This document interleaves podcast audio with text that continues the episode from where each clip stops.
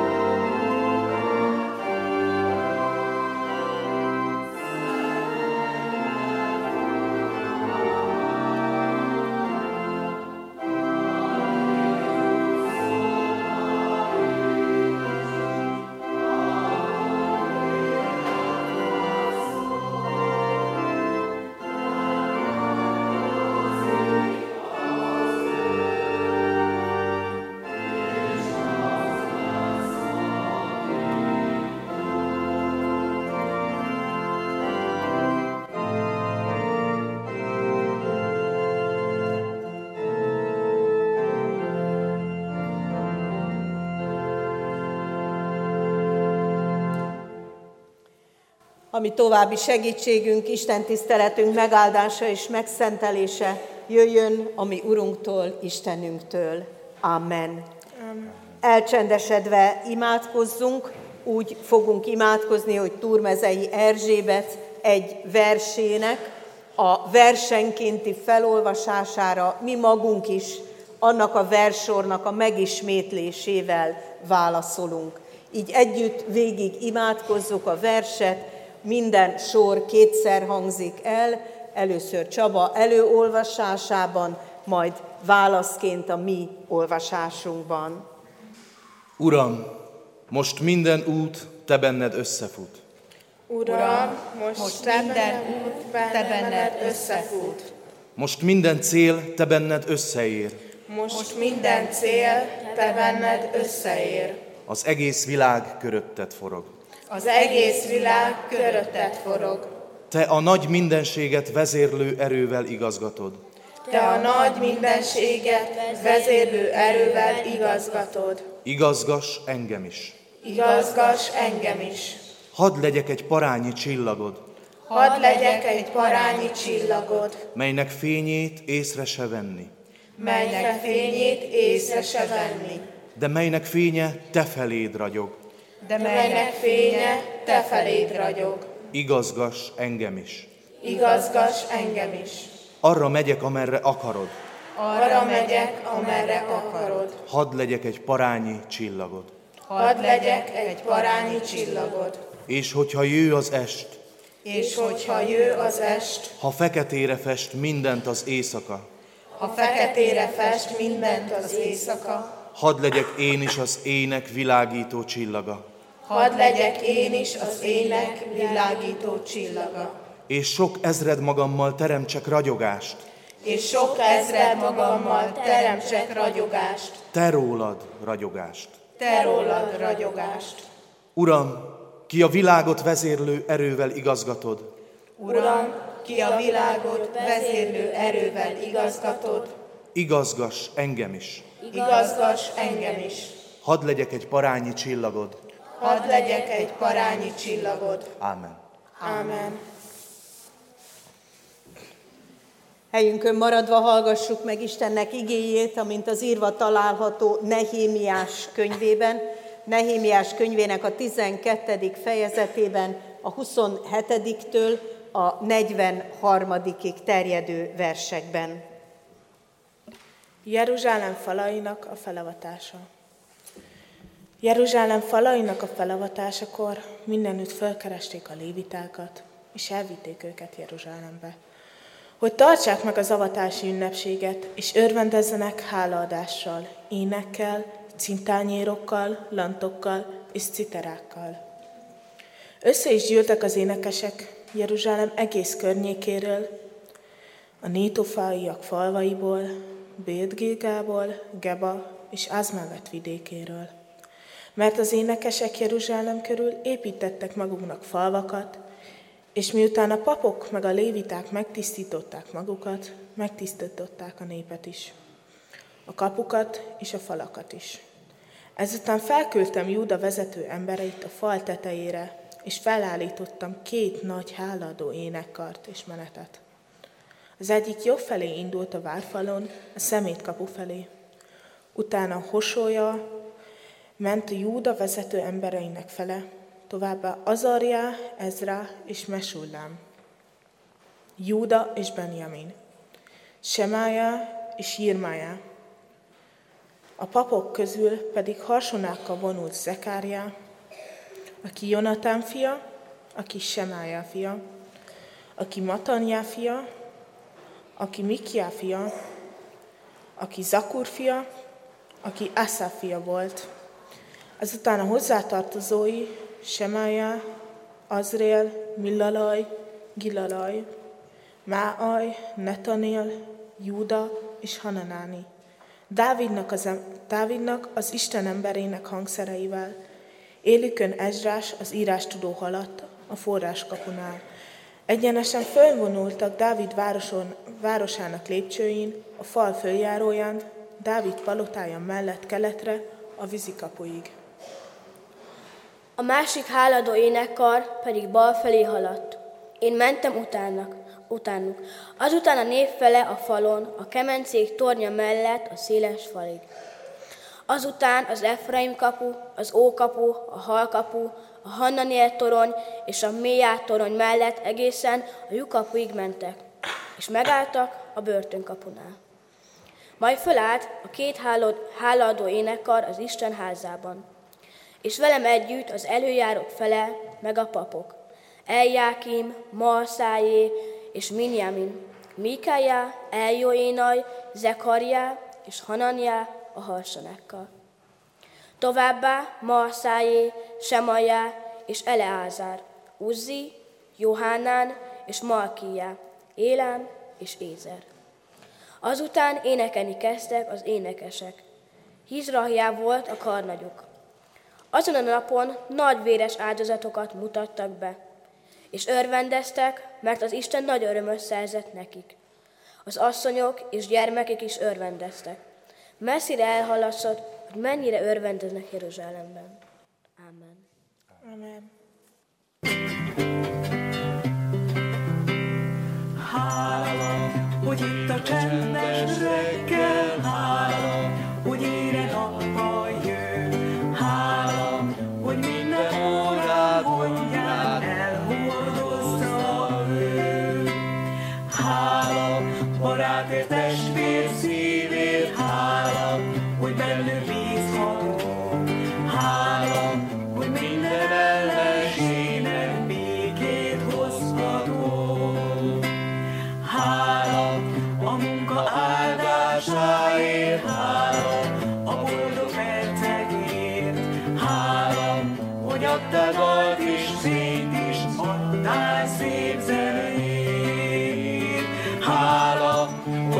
csendes reggel, hála, hogy ére nappal jön. Hála, hogy minden órán mondját elhordozza ő. Hála, barátért, testvér,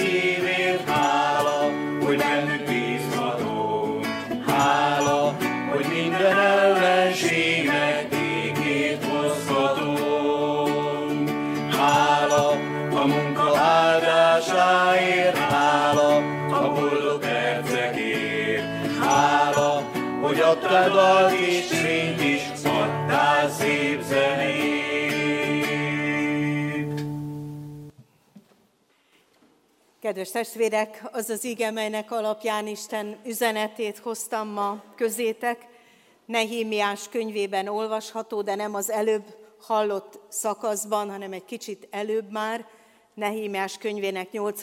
fejezetében, a 12. versben így hangzik, az Úr előtt való öröm erőt ad nektek.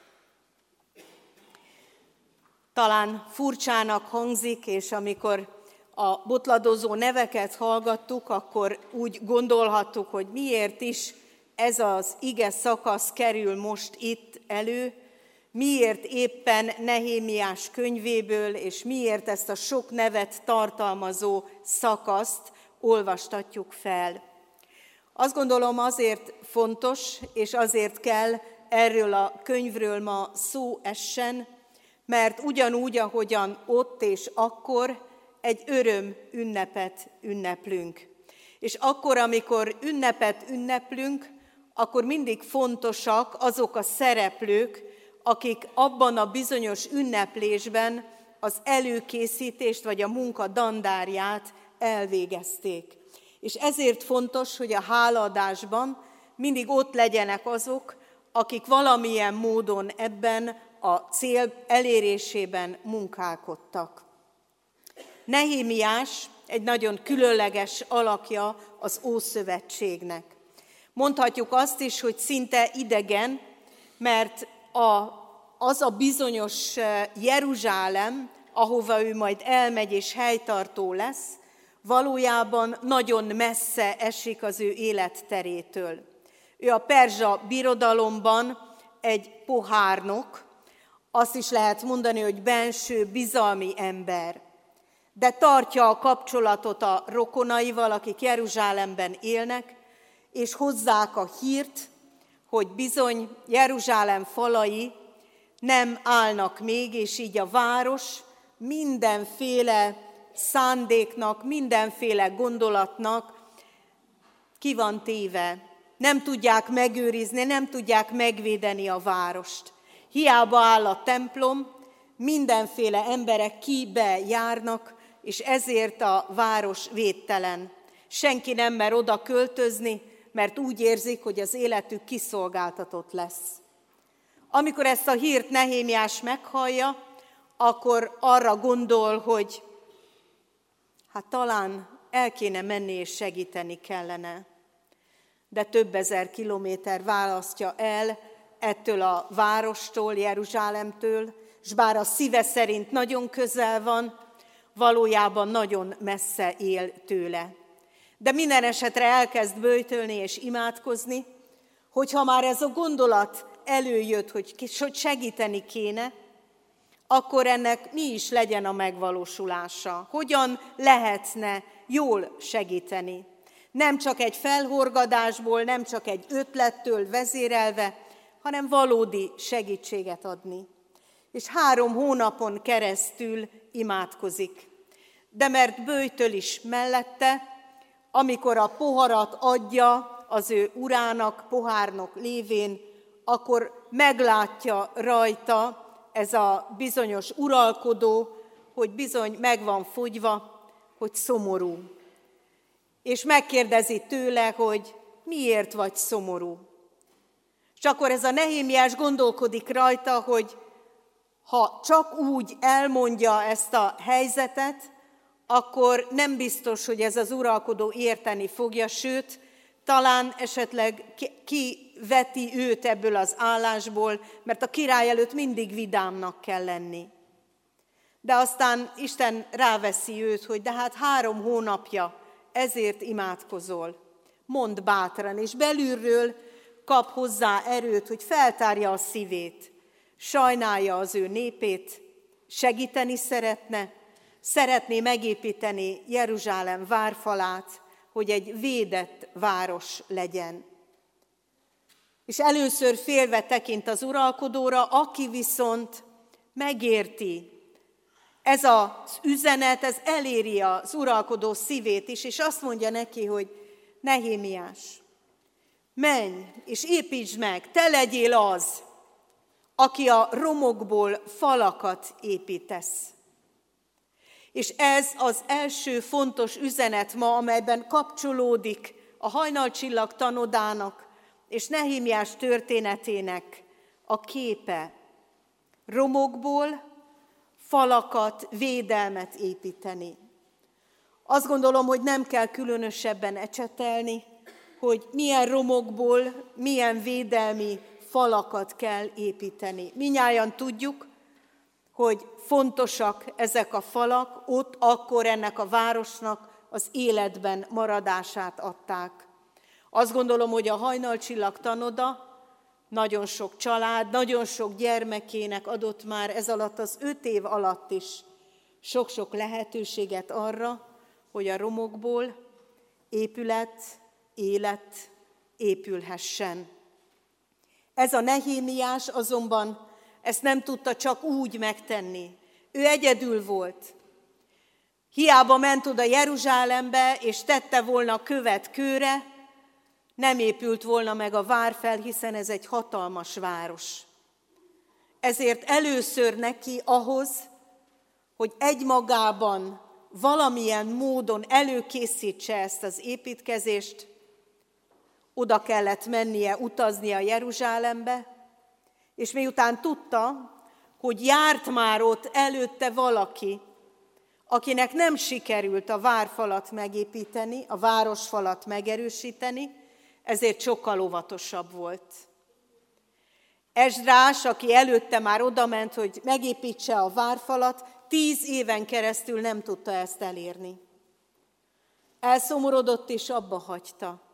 Mikor Nehémiás oda érkezett, éjszaka, rejtőzködve ment ki, és körbe járta ezt a romos, omladozó, néhol egy-egy szakaszon megépült, de bizony a többi helyen újra lerombolt falat.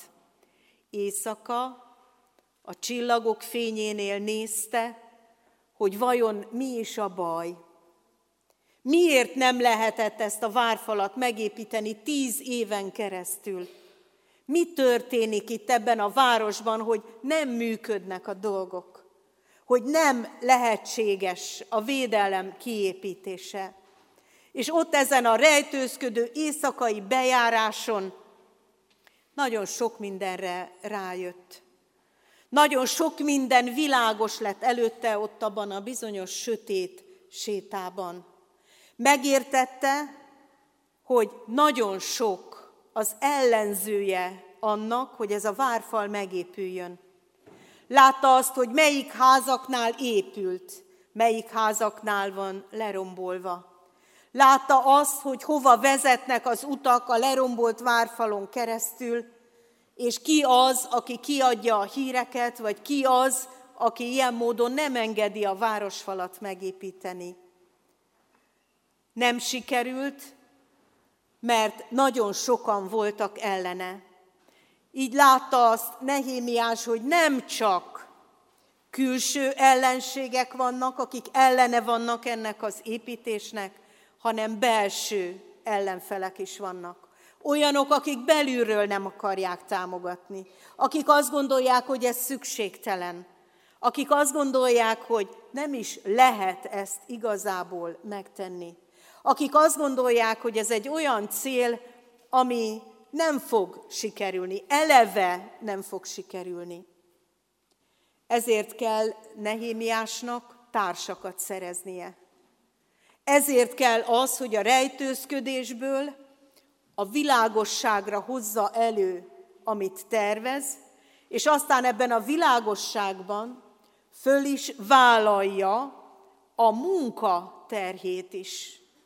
És ez egy különös vezér, ez a Nehémiás, aki nem kiadja ennek, annak, amannak a feladatot, hanem ő áll, tettek embereként az élére. Ő megy oda, és ő győzi meg, és különös az egész történet, az egész könyv, hogy hogy áll ki a külső ellenfelekkel szemben, és hogy nyeri meg a belül ellenállókat. És ami tíz évig nem sikerült Ezrásnak, Nehimiásnak 52 nap alatt sikerül. Mert úgy belelkesíti az embereket, mert olyan sokan ráéreznek, hogy ez az a pillanat, ez az, amikor valamit tenni lehet, hogy mellé állnak. És valóban, amit ott éjszaka körbejárt, azok az emberek kezdik azon a területen építeni, ahol laknak, azt a várfal szakaszt. És mert külső ellenfelek vannak, időnként kard van az egyik kezükben, és vakolókanál a másik kezükben. Mert nem akarják abba hagyni. Éjjel-nappal. Van, aki támogatja őket étellel, van, aki segíti őket, és a várfal elkészül, a város védelme készen áll. Elmondhatnánk a tanoda történetéről is, a helyszínéről is, hogy mennyi féle ellenállás volt ezzel kapcsolatban, mennyi lehetetlenség volt ezzel kapcsolatban, mennyi olyan ember, aki azt mondta, hogy nem érdemes, nem fog sikerülni, nem lehet ezt a tanodát létrehozni. És voltak külső és belső erők, amelyek ellene voltak. De azt gondolom, hogy amit Isten elkezd, és valakinek, akár csak egy valakinek a szívében is megerősít olyannyira, hogy szembe megy, olyannyira, hogy vállalja a következményeket is, és ő a tettek embere, azt gondolom, hogy mellé állnak. És ezt tapasztaltuk a tanodában is, hogy lettek munkatársak, lettek áldott emberek, akik segítettek abban, hogy ez a hajnal csillag, ez felragyogjon, és az éjszakában, a sötétben, a reménytelenségben valami olyan reménységet, olyan bátorítást hozzon el, ami élet lehetőséget ad.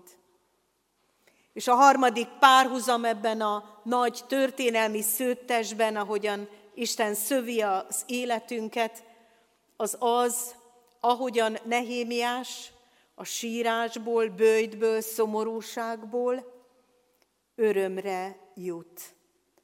Az első két fejezetben azt látjuk, hogy siratja az ő konfitársait, siratja a helyzetet, szomorú.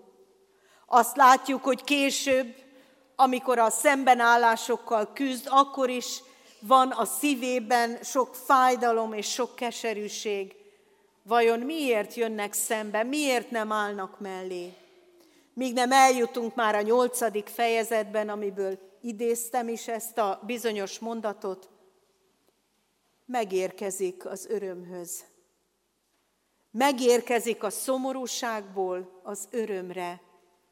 És ez az öröm, ez erőt ad neki arra, hogy ezt az ünnepséget is megszervezze, amiről már a 12. fejezetben, amit felolvastunk, ott van szó. A 12. fejezet azért különös fejezet, mert hogy gondoljuk csak el, hogy arra a várfalra megy föl a két ünneplő sereg, amit előtte ők maguk építettek.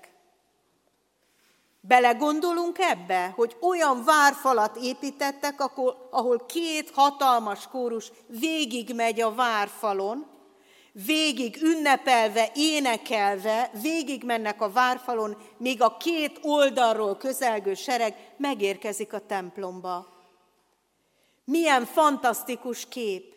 Olyat építeni, ami aztán nem csak, hogy megáll, nem csak, hogy a külső ellenséggel szemben megvédi a város, hanem amelyre föl lépve ünnepelni is lehet, mert erős.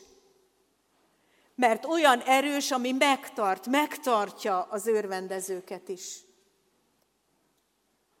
Mindenki élt már át olyan helyzet, helyzetet, amikor a szomorúságból örömre jutott. És mindenki tudja, hogy a szomorúságból örömre vezető út legtöbbször nem egy pillanat műve, hanem legtöbbször egy komoly szembenézés, vagy sok feladat, sok munka, sok közös olyan cselekvés, amely azután elvezet az örömre. A szomorúságtól az örömig van, ahol rövidebb, van, ahol hosszabb út vezet.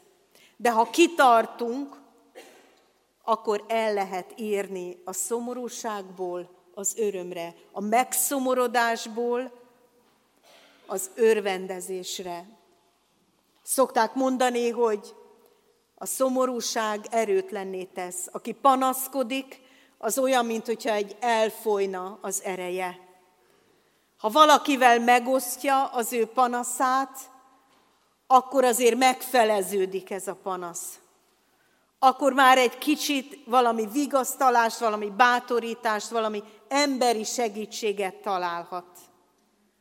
De a legjobb az, amikor az ember a bánatát, az aggodalmát, a félelmeit, minden szomorúságát Isten előtt önti ki, és akkor valódi vigasztalásra találhat, sőt, egy olyan útra, amelyen végigjárva elvezeti őt Isten az örömig.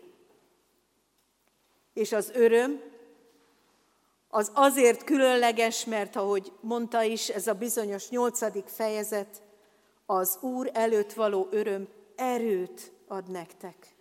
Aki örül, az olyan, mintha erős lenne, annak érzi magát. Úgy érzi, hogy ő most mindenre képes, mert teli van energiával, teli van örömmel. És ez az örvendezés, ez olyan, mintha megsokszorozná az erejét. És ha ezt megosztja másokkal, akkor ez az öröm, ez még tovább sokszorozódik.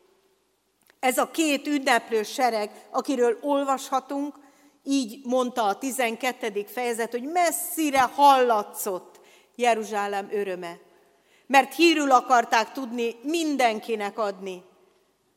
Isten megsegítette az ő népét, és íme elkészült az, amit Isten tervezett. Mi csak véghez vittük, ami ebből ránk hárult. De valójában Isten építette a városfalat, és közben Isten építette az ő népét. Mert ez az öröm, amikor messzire, messzire hallatszott, Egyszerre elkezdtek emberek jelentkezni, én is ebbe a városba akarok költözni. Én is együtt akarok örvendezni. Én is ott szeretnék lakni közel az Isten templomához. Mert az öröm megerősítette őket, hogy igen, együtt örülni jó. És ebben az együtt örömben egymást tudjuk erősíteni. és együtt tudunk Isten előtt örvendezni, hálát adni. Azt gondolom, hogy Nehémiás története most minket is így kell, hogy vezessen, és így adhatunk hálát, így örvendezhetünk együtt az Isten előtt, mert ő sokféle úton, sokféle szálon szövi egybe az életünket. De a célja mindig az, hogy közösségbe jussunk, és ebben a közösségben tudjuk őt dicsérni. Megérjen a mi szívünkben és lelkünkben az ő dicsérete, magasztalása, hogy együtt örvendezhessünk neki. Így hallgassuk most meg a hajnalcsillag tanoda himnuszát, mondhatjuk így is, ami a hajnalcsillagról szól.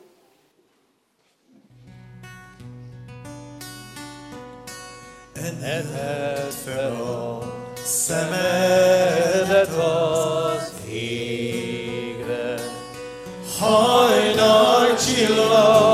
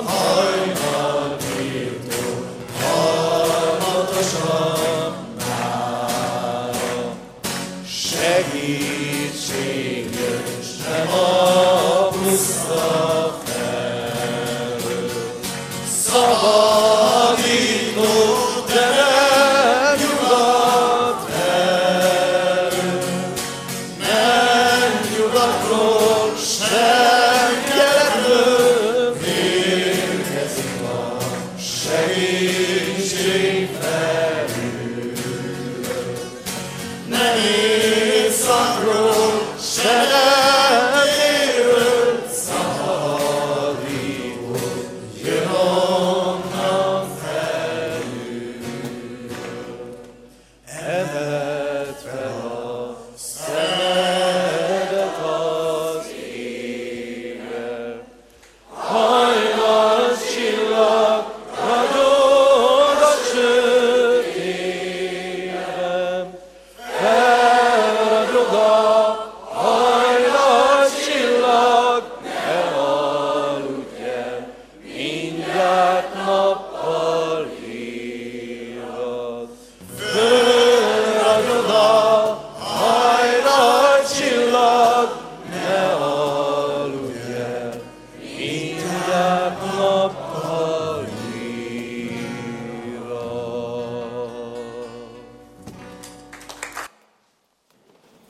Hajtsuk meg fejünket, és a helyünkön maradva, elcsendesedve imádkozzunk. Drága Urunk, köszönjük neked, hogy Te jól ismersz bennünket, és tudod, hogy kinek mire van szüksége. Köszönjük, hogy Te ismered a mi szomorúságainkat, ismered a mi hiányosságainkat, ismered azt, hogy ki hogyan áll, hogyan tud a saját életében, közösségében, az iskolában, a gyülekezetben, vagy akár a munkahelyén is bármibe belekezdeni. Urunk, Te látod, hogy hány olyan helyzet van, amit reménytelennek látunk. Hány olyan helyzet van, amelyet néhányan már föladtak előttünk is. Köszönjük neked, hogy Ha te akarod, akkor a lehetetlen lehetségessé válik. Köszönjük, hogyha te jársz előttünk, akkor tudsz adni olyan vezetőket, szolgálókat, tudsz adni olyan munkatársakat, olyan lelkesedést, olyan bátorságot, amelyen akkor is elindulunk, ha emberileg kevés lehetőség látszik. És köszönjük neked, hogy neked gondod van azokra, akiért fáj a szívünk, akiket valamilyen módon szeretnénk felemelni, megerősíteni, akár betegségben, a kórházban, akár fájdalomban, veszteségekben, akár anyagi nehézségek között. Te tudod, hogy mennyire rászorulunk egymás segítségére, hogy mennyire csak együtt tudjuk a te munkádat beteljesíteni. Kérünk téged, hogy áld meg ezt a gyülekezetet egy olyan közösséggel, amelyben látásokat látunk, és ezek a látások mentén megérthetjük azt, hogy mire akarsz bennünket is segíteni. Hogy ne csak a magunk dolga iránt érezzünk felelősséget, hanem közös dolgaink iránt is, ami együtt minnyájunkat épít, és együtt minnyájunkkal építi a Te országodat. Kérünk, Urunk, hogy hadd tudjunk most igazán hálás szívvel visszatekinteni erre az öt esztendőre, és kiki a maga életében talán ennél többre is, a veled való járásban, megvigasztaltatásban, megerősítésben, a te elhívásodban, a te munkádban. Kérünk, te készítsd a jövendőt, adj még újabb és újabb öt éveket elénk, amelyben többen és többen beállunk, ki-ki azon a helyen a várfal építésébe, ahol lehetősége és helye van, ahol te erőt és feladatot adsz neki. Kérünk, erősítsd meg a mi egyházunkat benned való reménységgel, bátorsággal, hitvalló élettel. Amen. Fennállva mondjuk el az Úr Jézustól tanult imádságunkat. Mi, atyánk, aki a mennyekben vagy, szenteltessék meg a te neved. Jöjjön el a te országod, legyen meg a te akaratod, amint a mennyben, úgy a földön is. Minden napi kenyerünket add meg nékünk ma, és bocsásd meg védkeinket, miképpen mi is megbocsátunk az ellenünk védkezőknek. És ne vigy minket kísértésbe, de szabadíts meg a gonosztól, mert tiéd az ország, a hatalom és a dicsőség, mind örökké. Amen. Semmi felől ne aggódjatok, hanem minden imádságban és könyörgésben hálaadással tárjátok fel kéréseiteket az Isten előtt. És az Isten békessége, mely minden értelmet felülhalad, meg fogja őrizni szíveiteket, gondolataitokat az Úr Jézus Krisztusban. Amen. Helyet foglalva hallgassunk meg bizonyságtételeket.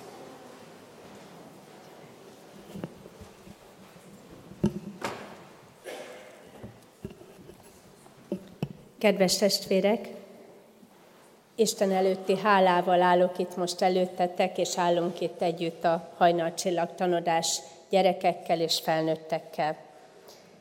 Ötödik születésnapot jöttünk ünnepelni, és ebből az alkalomból öt H betűs szóval foglaltuk össze mindazt, ami meghatároz minket. Az első a hála amelynek ünnepe ez az Isten tisztelet. Pontosan úgy szeretnénk mi is tenni, ahogy a felolvasott igében Isten népe tette ezt. Együtt emlékezni, együtt örülni, és együtt megköszönni mindazt a jót és áldást, és azt a sok-sok siker morzsát, amelyen megajándékozott minket a mi Istenünk. Hála, hogy betölthetjük küldetésünket, amit vezérigénk így fogalmaz meg. Ragyogtok, mint csillagok a világban, ha az élet igéjére figyeltek. A második H a helytállás. A csillagokat éjjel lehet látni. Nem múlik el tőlük a sötétség, mégis fénylenek, utat mutatnak, ragyognak. Mi is naponta szembesülünk sok-sok nyomorúsággal, mélységgel, szenvedéssel, azaz sötétséggel. Lehetetlennek tűnik mindezt megváltoztatni, nem is ez a dolgunk. Éppen úgy, ahogy Teréz anyától megkérdezték valamikor, hogyan lehetne ezt a sok millió éhező indiait megetetni. A válasz egyszerű volt, egyessével. A harmadik H a hit. Amikor betér hozzánk valaki a tanodába, vagy hol a Kecskeméten folyó cigány missziós szolgálatról, elcsodálkozik. Honnan van ennyi erőnk, bátorságunk, szeretetünk, hogy azt a mély szakadékot, amely népeket és embereket elválaszt egymástól, akár itt Kecskeméten is, megpróbáljuk áthidalni. A válasz nagyon egyszerű. A hajnal csillagról sokan nem tudják, hogy miért is a legfényesebb és a legelső a sötétékbolton. Azért, mert nem is csillag tulajdonképpen, hanem egy bolygó, a Vénusz bolygó. Nincs saját fénye. Egyszerűen visszatükrözi a nap hatalmas ragyogását. Azért állok most itt, hogy erről tegyek bizonyságot én is. A mi szolgálatunk ugyanígy működik. Hisszük és valljuk, hogy csak Isten megtartó szeretete az, amely munkálkodik bennünk és általunk.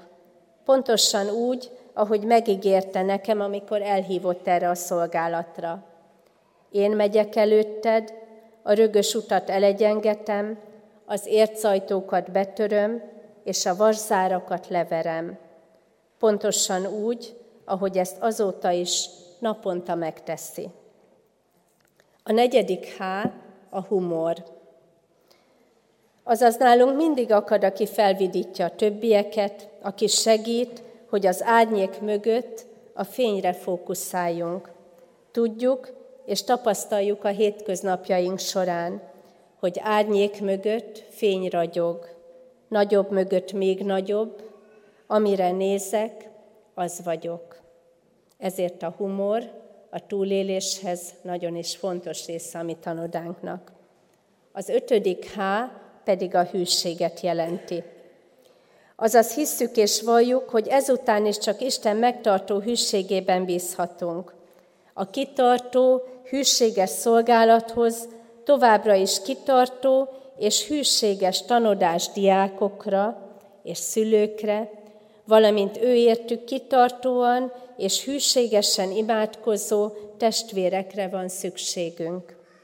De legfőképpen kitartó, hűséges munkatársakra és önkéntesekre, akik leülnek tanulni, olvasni vagy játszani a gyerekekkel, sportolnak, kirándulnak vagy kertészkednek velük, kézi munkáznak, sütnek, főznek, vagy egyszerűen csak beszélgetnek velük.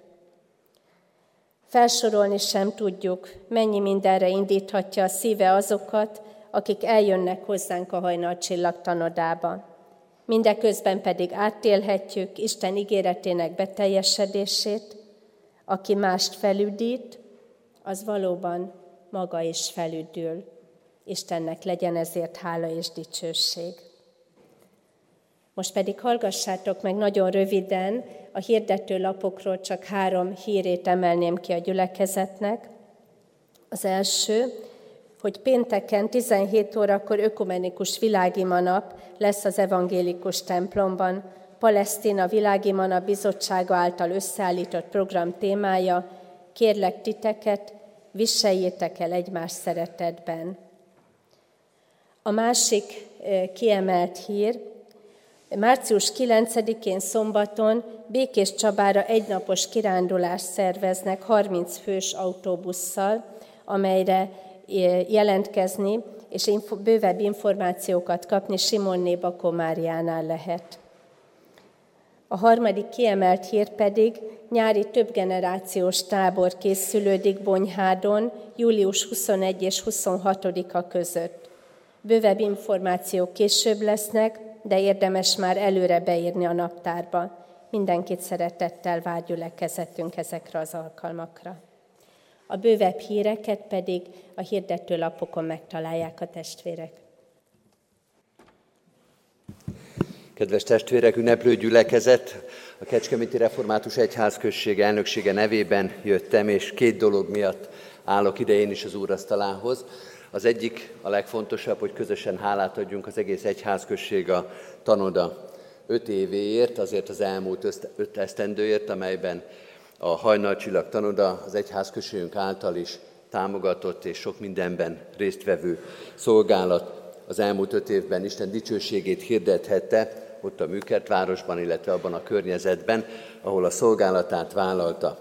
Öt évért, öt év minden napjáért, minden eredményért, minden találkozásáért, minden reménységért veletek együtt adunk hálát, és Isten gazdag áldását kérjük rátok. Ez egy örömünnep, öt évért. De ti is énekeltétek, hogy hála, hogy az ére nappal jő, meg a prédikációban is volt szó arról, hogy szomorúságból, szomorúságról vezet el az Úristen az örömre. Egy másik évfordulóra is szeretnék utalni, ami nem 5 éve történt, hanem 15 éve Magyarországon, Tatár-Szentgyörgyön. Tegnap előtt volt az évfordulója, amikor meghaltak emberek Magyarországon, súlyos, nagyon fájdalmas körülmények között.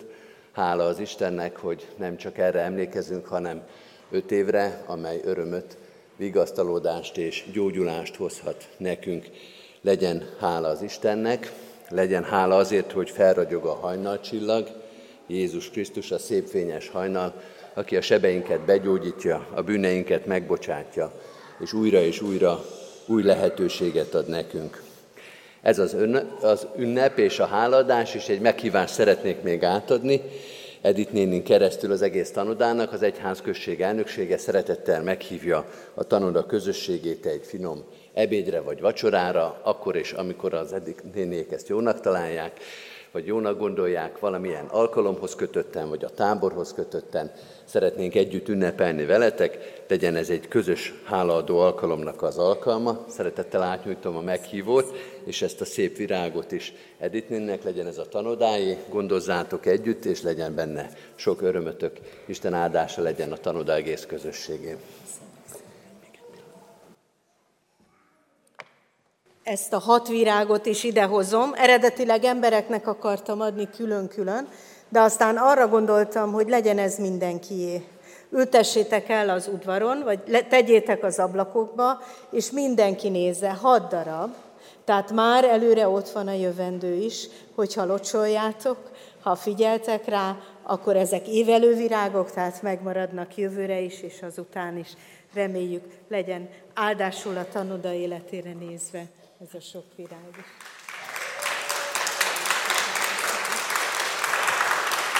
Nagyon szépen köszönjük, és ha már hat virág, akkor a hatodik hát is elmondom itt a végére. A hatodik H, ma egy hídnapot ünneplünk, ami az Isten tisztelet után egy rövid sétával folytatódik, innen a lelkészi bejárótól indulunk, mindazokat szeretettel várjuk, akik csatlakoznának hozzánk, kisétálunk együtt a tanodáig, ahol egy szeretett vendégség, majd pedig zenés bizonyságtételek következnek három óráig. Szeretettel hívunk és várunk mindenkit. A bizonyságtételek egész különleges témaköré fonódnak, vegyes egységben, azaz a különbözőségek áldásai. Olyan vegyes házaspárokat hívtunk meg, akik arról tudnak bizonyságot tenni, hogy a különbözőség az nem csak elválaszthat, hanem össze is kapcsolhat. Így várjuk nagy szeretettel Kohipál Esztert és férjét Habib Kohit, illetve Pintér Kornélt, aki roma származású informatikus teológus, akinek magyar származású felesége van. Úgyhogy akit érdekel, várjuk szeretettel. Most pedig Isten tiszteletünk végén a 134. Zsoltárt énekeljük, mindhárom versa, verszakával. 134. Zsoltár így kezdődik, Úrnak szolgái minnyájan.